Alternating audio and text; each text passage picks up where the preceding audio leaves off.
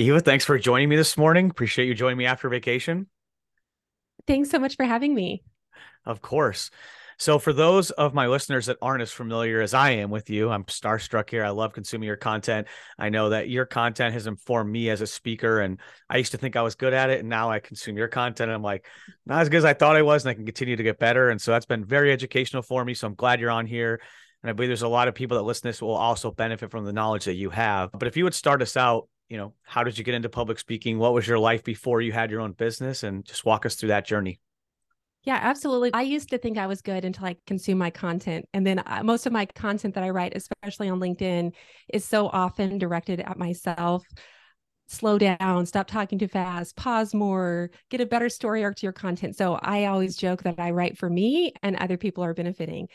I have been interested in this idea of public speaking since I was in high school. And I studied it in college and was on the competitive speech team called forensics, which is not the cutting up dead people science, it's the public speaking forensics.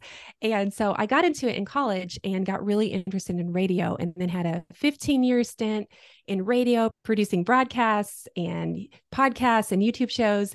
And then I moved to the Nashville area to become Dave Ramsey's speechwriter. And I was Dave's speechwriter for a few years, as well as his team of speakers. And then six months ago, I decided to take the leap and start my own company the Speak Shop, and I help people craft and deliver speeches that they're proud to deliver. Awesome. I, I want to ask a little more about Dave Ramsey, but first, why did you decide to venture out on your own? Yeah, that's a great question. I had an experience in my late 20s that I reflect on often. When I was a radio producer, a portion of my job was booking broadcast guests. And so a lot of those guests had written books and they had gotten books with mainline publishers. And here I am, a 20 something, scheduling pre interviews with these authors to be able to book them on my program. And I started having this experience. And the first time it happened, I was like, oh, well, that's odd. And then it started happening again and again, where I would get on the phone with someone, start interviewing them, and they wouldn't be able to talk about their book at all. They wouldn't be able to share stories. They wouldn't be able to share it in any sort of engaging way, either on the content or the delivery side. And it was shocking to me because here they had written, it's not easy to get a mainline publisher to take your book. And here they had gotten a book deal and they couldn't talk about their content at all. And so I wasn't able to book them on my program. And so in my late 20s, I had this idea that I was going to create this business and I was going to call it From Book to Mic and help authors take their ideas from their book onto a stage or a podcast.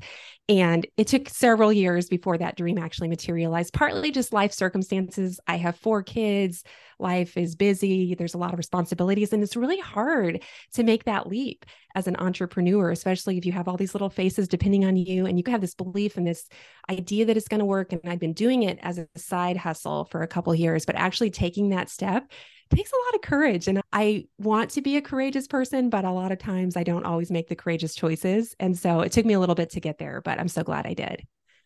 Yeah, I think you can look at it that way, but I also hear patience when I hear about that because I have two children, so half the number is you, but there are things that I'm delaying doing that I ultimately want to do. There's definitely a, a little bit of a fear component of it, but more of I want to make sure I'm in the right place at the right time. And so right now, this has been a season I tell myself of patience. So when I hear you saying that, it's yeah, maybe you could have done a little bit sooner, but I know from consuming your content that you have a good family dynamic, that you are engaged with not only your children, but your husband. And you've started this fantastic business while you were being the speechwriter for Dave Ramsey. To me, that takes discipline and patience.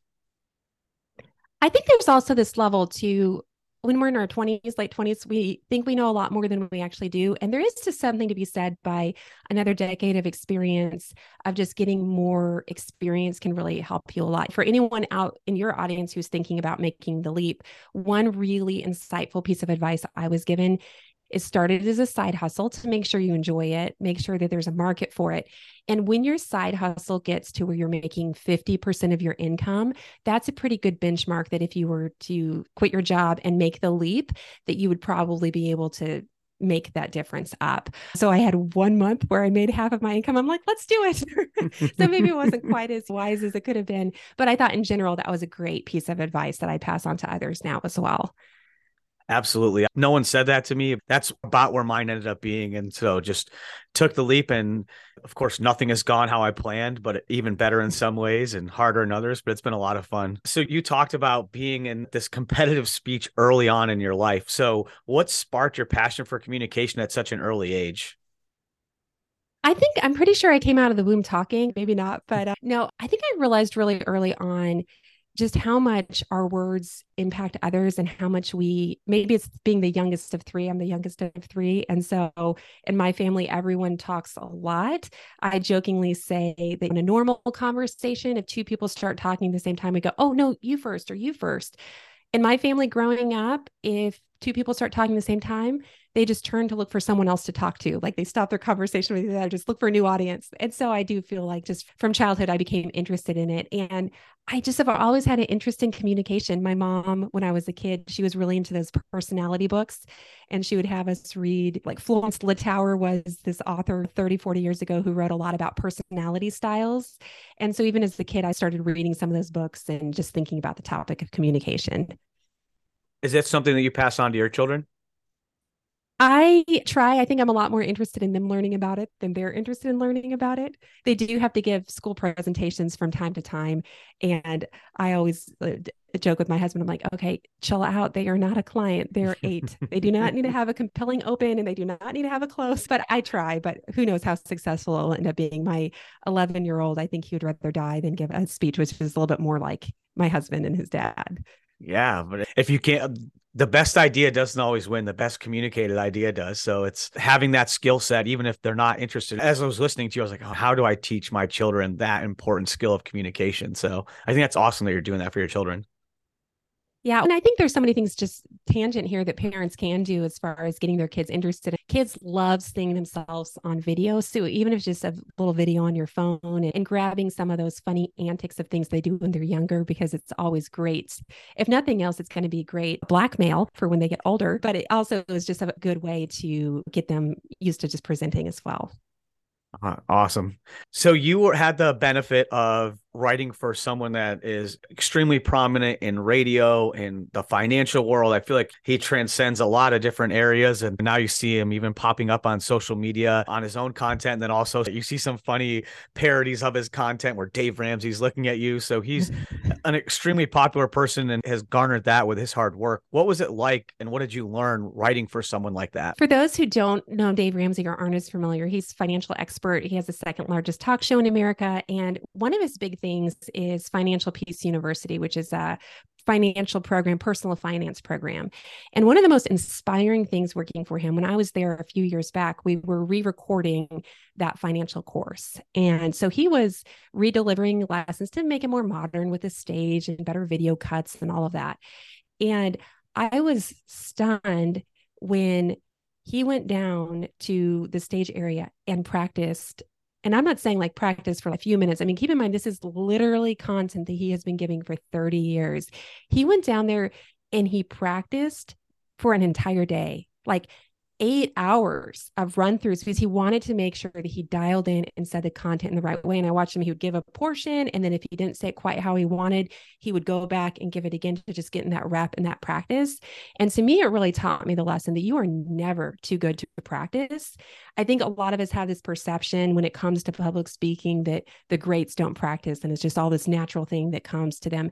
But what I have seen working with people like Dave and others is the reason they're great is because they take the time to dial in the stories, take the time to dial in the humor, take the time to dial in how they're moving across the stage, making sure that their slides really enhance and add to what they're saying. And just the level of intentionality to me was really inspiring and also a little humbling because when I'm honest, sometimes on things that I feel like I'm good at, I can nail it in because I know I can pull it off. And to me, it was really inspiring to see somebody who was truly great was spending the time to do it. And that's obviously what makes them great and i think that's true of a lot of, of the big famous speakers that we see. They don't just pop on the stage and deliver it or if they had it's because of 30 years of experience or all of the thought leadership they put into becoming the person that can present like that.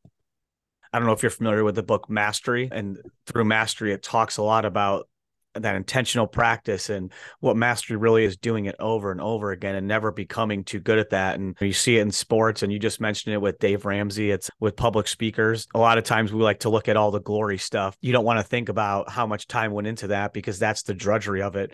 But it takes a lot of the drudgery to get to that fantastic work product that everyone gets to consume and see. Exactly. So you also produce podcasts for Ramsey Solutions. So why don't you tell us some of the lessons that you learned producing podcasts from? We have people that listen to this that produce company podcasts and more people that are interested in doing it. What are some lessons learned that other people can utilize in producing their own podcasts? A few things. One, if you haven't yet started a podcast, but you're thinking about it, it's a great way to get your brand out there. You and I were discussing before we got on, why don't you have a podcast? I'm like, I know I need to start one. So this is going to take this with a bottle of salt, as I say, because this is coming from someone who does not have a podcast currently, but has produced a lot of them. But one thing I really think is so important is being intentional in that first minute of your podcast. You will always have new listeners coming in and really grabbing them in that hook, that teaser of that first 30 seconds, and really grabbing them with something interesting and letting us know where you're going with your content. I think another thing is stories. Stories are really what stick with people. And so, having produced a lot of podcasts, a lot of times we think that it's going to be the big names that we can land on our podcast and how that's going to affect our brand. But so often, the very best content and the very best programs, and even the very best guests for us who will actually promote the show and do the things are everyday people. I always say, when possible, if you can do a pre interview with the guest before they come on, I know that's something that you do, Matthew, because it really gives you a feel as the host. What is their speaking style? What how do they answer questions? How much did they meander? Eva meanders a lot so you have to keep her on track. But having that pre-interview with someone before you actually do the show can make a big difference. And then the other thing and this is a very tactical thing to do, but have a content plan. When I was working in Colorado Springs for a broadcast and podcast, we would literally work six to 12 months in advance, detailed daily what we were going to be talking about. And as much as you can, you're starting your year, and that's regardless if you have a monthly release or you're doing every single day. If you can map out, okay, where do I want to be? In the year and map out those shows and also make your bucket list of who you want to have on your show and get those wheels turning now because more than likely the bigger the name the bigger the brand the longer the scheduling is going to take to get them on your program. And same goes if you want them to promote your show. They may or may not choose to promote it depending on how successful they are but if you don't give them enough time with the assets for your show or the links to the show you don't even have a chance because some of these big names they do their social media calendar a month in advance. So if you're giving them something the day before it airs you're not even giving them the chance to promote it. So I would definitely say have that plan, make that first minute really compelling. And then also at the end, how do you want people to engage with you? How do you want people to connect with you after the podcast? Having a goal for your podcast and knowing what you want the podcast to be about and how you want clients or customers or just people to connect with you is a really important thing. Mm, great wisdom there, uh, especially the ending. I'm going to take that. And it's interesting you talk about the compelling beginning because one of the switches we've made in our content just recently is when we post a clip, we post a snippet of the clip in the beginning of it that kind of sets the tone or the juiciest part of the clip. And we've seen view time go up by almost 40% with that, just by adding that little bit of context in the beginning and not starting out with an intro or starting out with the just the beginning of the clip. Having that has really dramatically increased how long our clips are viewed online. So that's interesting. Something I need to work on with mine. We had, I didn't have a great opening there, but I'm hoping to make up for that with a cold opening. Do you think that a cold opening serves serves as that, where you start out in the beginning and you summarize what the episode's going to be about and maybe put a little clip in there and then get into the episode? Or do you think you should really strive to have a strong start to the conversation to get going? I think one relatively easy way you can do it is as you re listen to the content, that most engaging 30, 60 seconds, just clip that and start the show with that. I'll, we'll be hearing more from. Whoever mm. later today. This is the show. We're, today we're going to be talking about this and this and this. Another thing I do want to loop back to your closing comment. One thing that can be really effective at the for interview based programs is at the end of the conversation summarizing, or if you do the close later on, summarizing your top two or three takeaways from the guest. Wow, that was such a great conversation with Eva. The things I really learned today were a, B, and C, because that can solidify in your listener's mind what the takeaways could be. Now, they might take away different takeaways than you did, but it can help solidify and it gives you a chance to have a little bit more of your thought leadership as well of what that you are intelligently listening and that the takeaways that you're going to apply lots of wisdom lots of wisdom for me personally and for other people that are trying to start podcasts because you don't just at least in our industry, you don't start a podcast just to start a podcast. There's typically a, an intention around it. And so if you're intentional, and I like your idea about having a plan in the beginning of the year and being able to stick with that plan, we produce our content months ahead, but um, frankly, we're a little more ad hoc with the podcast at times where we can let things go to where, oh, we need to book some guests here again. We're behind on booking guests. And sometimes we get lucky and it turns out okay. Other times it results in not as good of episodes as we produced previously. More fantastic advice. Well, and have fun with it too. I mean, as a general rule, if you enjoy the podcast, if you enjoy the conversation, other people are going to as well. Awesome. So we have an audience that is technical in nature. And so people have to deliver technical presentations and whether that's virtual or in person, there's a lot more of that. So it's technical pitches. And then also in their first meeting clients, there's a technical component of what the client wants to hear. What's some of your best advice for people presenting that technical information in person first? And then if you wouldn't mind, delineate how people do it virtually well too. That's a great question. So, one of the biggest things is as you're creating this content that you're going to be presenting, is really getting clear on what your presentation is about and the bottom line of it, what they need to know, and distilling it down as simply as possible into one sentence. If you can't say it in a sentence, you're not going to be able to say it in five minutes or 15 minutes or five hours. So, really getting clear on what your presentation is about and doing some of the preliminary work of really distilling down what does your audience already know about this topic and what do they need to know? Especially with technical presentations we can have so much information that we're trying to give but we haven't necessarily always done the work to go okay what do they already know about this topic? What do they need to know about this topic? And once I've given all of this information, what do I want them to do with the information? Especially very heavy technical presentations, there can be so much information and especially as we're seeing slides and graphs and data and all of the different details, thinking through, okay, at the end of this presentation, they've heard it. What do I want them to do with what they've heard? Now, sometimes the goal of the presentation really is just to inform, and you need to give them the update, and this is all of the information that you're giving. Other times, if you actually want them to take an action based on what you've said, maybe it's stakeholders that are making a choice, maybe it's people that literally need to take an action for the company of implementing a new program or new software or new whatever the topic is just having that really clarity at the end of your presentation to do your call for action of what you want them to do with what they've heard especially the more robust the presentation the longer the presentation it's going to be harder for the person to be able to decipher what's in this for me why does it matter? The entire time anyone is listening to your presentation, they have one thought going through their head, which is, What's in it for me? Why should I care? So the earlier you can answer those questions of why should this person care? If I was sitting in the room listening to this, why would I care? Why should they care? Well, maybe it's going to impact the bottom line of their company. Maybe it's going to impact their ability to get a promotion or be able to get the deal or whatever the thing is. But really knowing what's in it for your the people attending can make a really big difference. And then you asked about the virtual presentation versus in person. And this has become such a challenging world for everyone, right?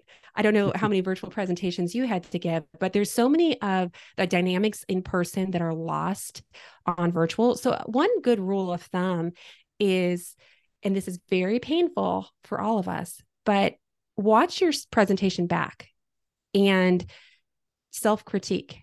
And so, before you even give it to other people virtually, literally pop on a Zoom, record yourself zooming and watching it back and seeing, wow, is my bookshelf coming out of my head? I'm talking like the tactical, even the things behind you. Like, does gosh, is my face completely covered by my mic today? I think it is. I think it is, Matthew. when I watch this back, I'll be like, oh no, looking at both the physical environment and even things on gestures. A lot of times when we're giving virtual presentation, we just stop using our arms.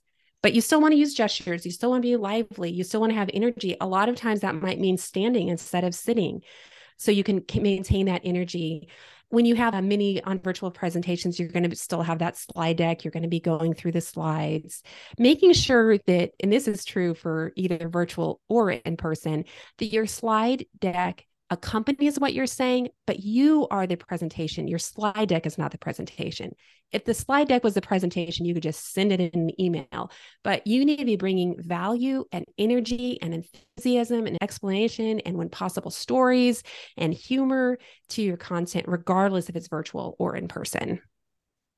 Fantastic advice. I have a follow up to that too. I'm thinking of business development or engineers that are delivering these kind of get to know me presentations and where I see companies make the mistake and I, don't know how to fix them. hoping you can help here is it's a 50 slide deck that's all the stuff about the company. And the reason why that is because you don't actually know in that moment how you can help the customer. You think you know, but you don't really know until you get in there and you actually start to understand how they work and where their needs are.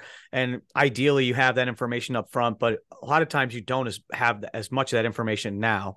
What's your advice for drawing that information out in the beginning to make your presentation more impactful as you go through? And then how would you structure your content to be able to support that?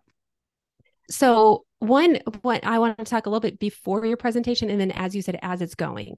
So one thing is dig and sleuth as much as you can ahead of time find the people that you're going to be talking to as much as you can on linkedin research their company where they're based the ceo what their interests are if you can figure that out and you'd be amazed at how much truly with a little sleuthing right it's a little creepy but there's amazing how much you can find out about the companies or about the attendees online before you even start sometimes i'm going to be really honest sometimes I can even be a little bit lazy and mail it in, but like spending that extra time in the front end. Okay, great. That's awesome. But now we're into it and we're trying to relay a lot of information, a lot of content. We're trying to get to know them, be receptive of it.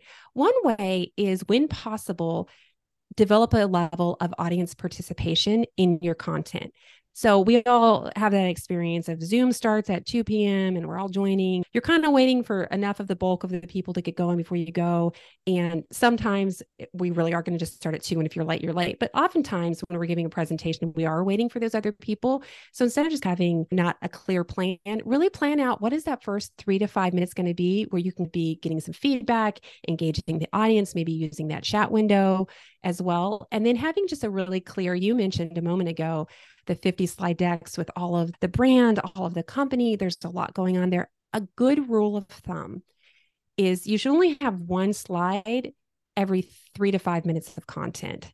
Now, virtual presentations, you can have a little bit more because we're going to be moving a little bit faster through the things just because of the nature of the platform.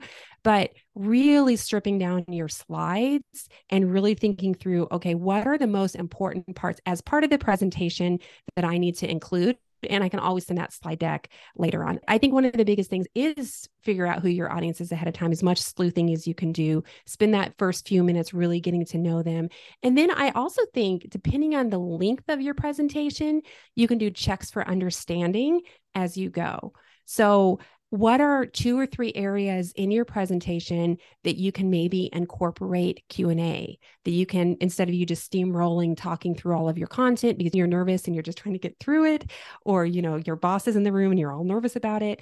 But are there two or three intentional spots that you can pause maybe even take q&a maybe take questions in the chat on your zoom to be able to make sure that you have everyone in the room is getting the information that they need that's fantastic advice. And I know I've been guilty of that myself at times where I'm trying to steamroll through with the specific intent to try and leave time for Q&A and I don't know why I'd never thought about it but putting Q&A at different spots alleviates some of that. Some people might be concerned hey if then we won't get to some of the content but I think that's probably the best case scenario where they're so engaged with Q&A if you set it up right that hey maybe you don't end up showing a slide that you were going to show but you're communicating directly with your audience and you're building that relationship and that's ultimately what you're trying to do anyways And we also have the curse of knowledge. We think that they need to know all of the things because it's so important and it's so important to us. And you need to know all of these things. Do they really need all 50 slides? We know you're passionate about it, but do they really, for the people in the room, for what they need to know to perform their job well, what do they need to do? And really stripping down your content there's an expression in literature kill your darlings because you sometimes have to kill some of the favorite pieces of your content. But again back to that bottom line one sentence if this is the thing that your presentation is about more than likely you have more content than you need and you might need to reduce some of it to really think through your audience and what they need to know Awesome advice. Awesome advice.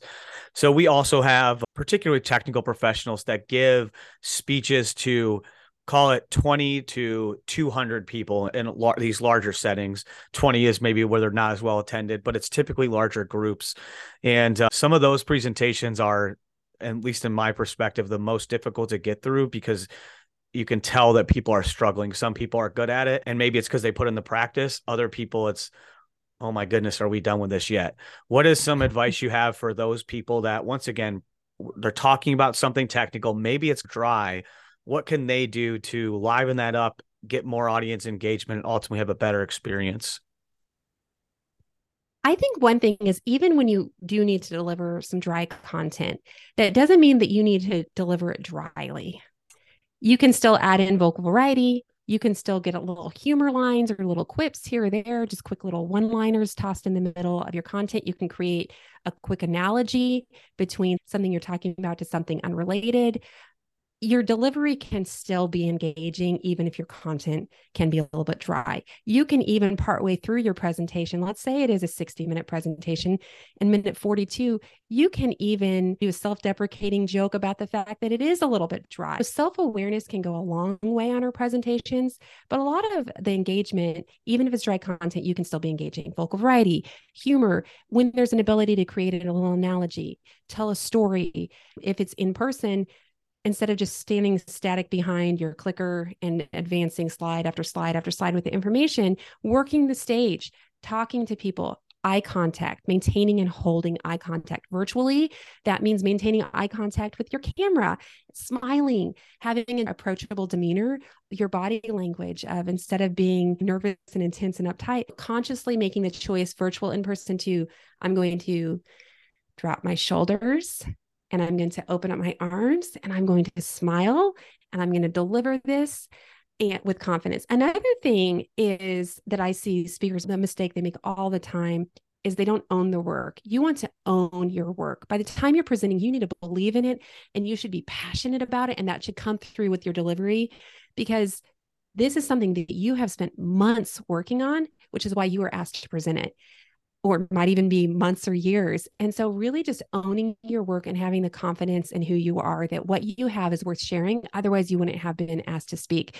So, in terms of the nerve, you mentioned the just trying to rush through and deliver it. I think part of the rushing through is two reasons. One, we truly have too much content that we're trying to pack in, and we feel that kind of frenetic energy of, I have too much. Even right now, I'm speaking in a couple weeks, and I do this for a living, helping other people. My my talk is so bloated and expanded. I need to cut it back because I would have to rush and go so fast and I wouldn't do a good job covering anything. And then another reason we rush through is because we're nervous. So if you are someone who struggles with nerves before presenting, there are a lot of things that you can do to before you speak and as you're speaking to reduce some of those nerves.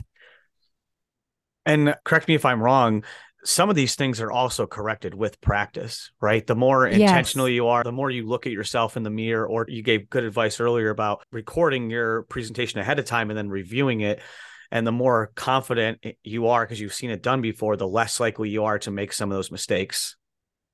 It is self analysis and is also your first time delivering content should not be in front of an audience, whether that's 20 or 200, whether that's virtual or in person, the first time delivering it to someone else. And I'm not saying your spouse, and I'm not saying your mirror, which is you.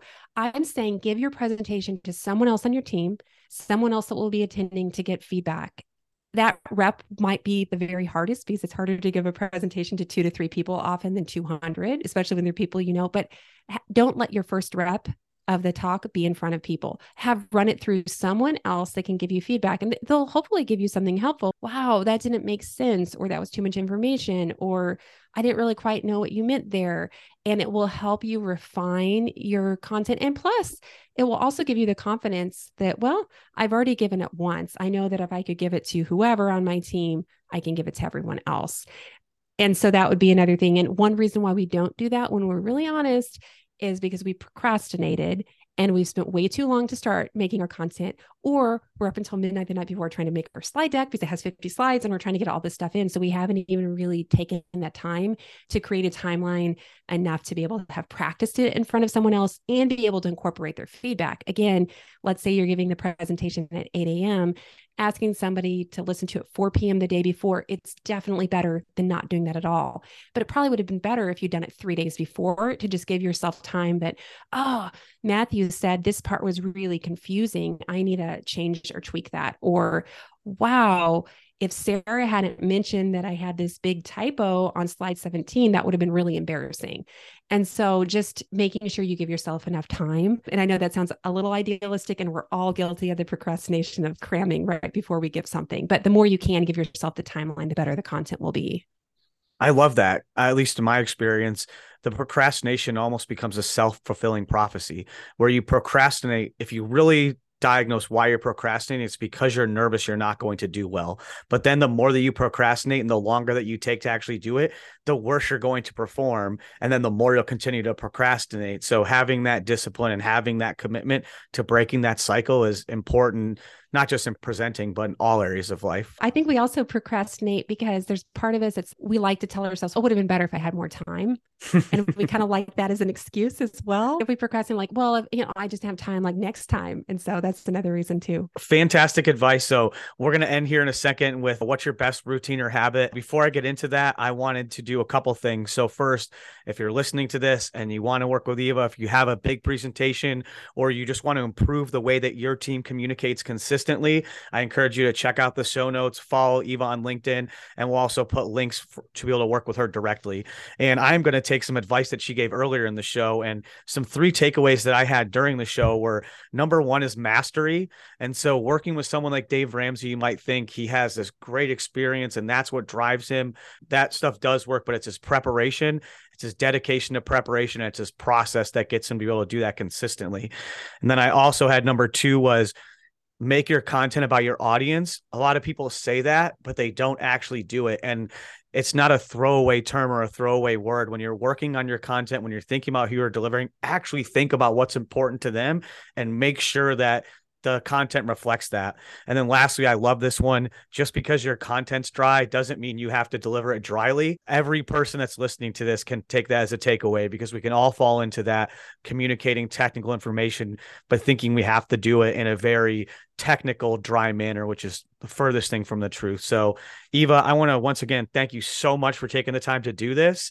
And why don't you take us away with your best routine or habit? So, my best routine or habit is to get outside every day, no matter the weather, no matter what is what's going on is to make sure I ha- have time outside every day to just clear my head, get fresh air, even if it's cold air, even if it's wet air, even if it's hot and humid air. So getting outside every single day I think is just one of the key cornerstones of health and happiness. Love it. Thank you for tuning in, everybody. See you next week.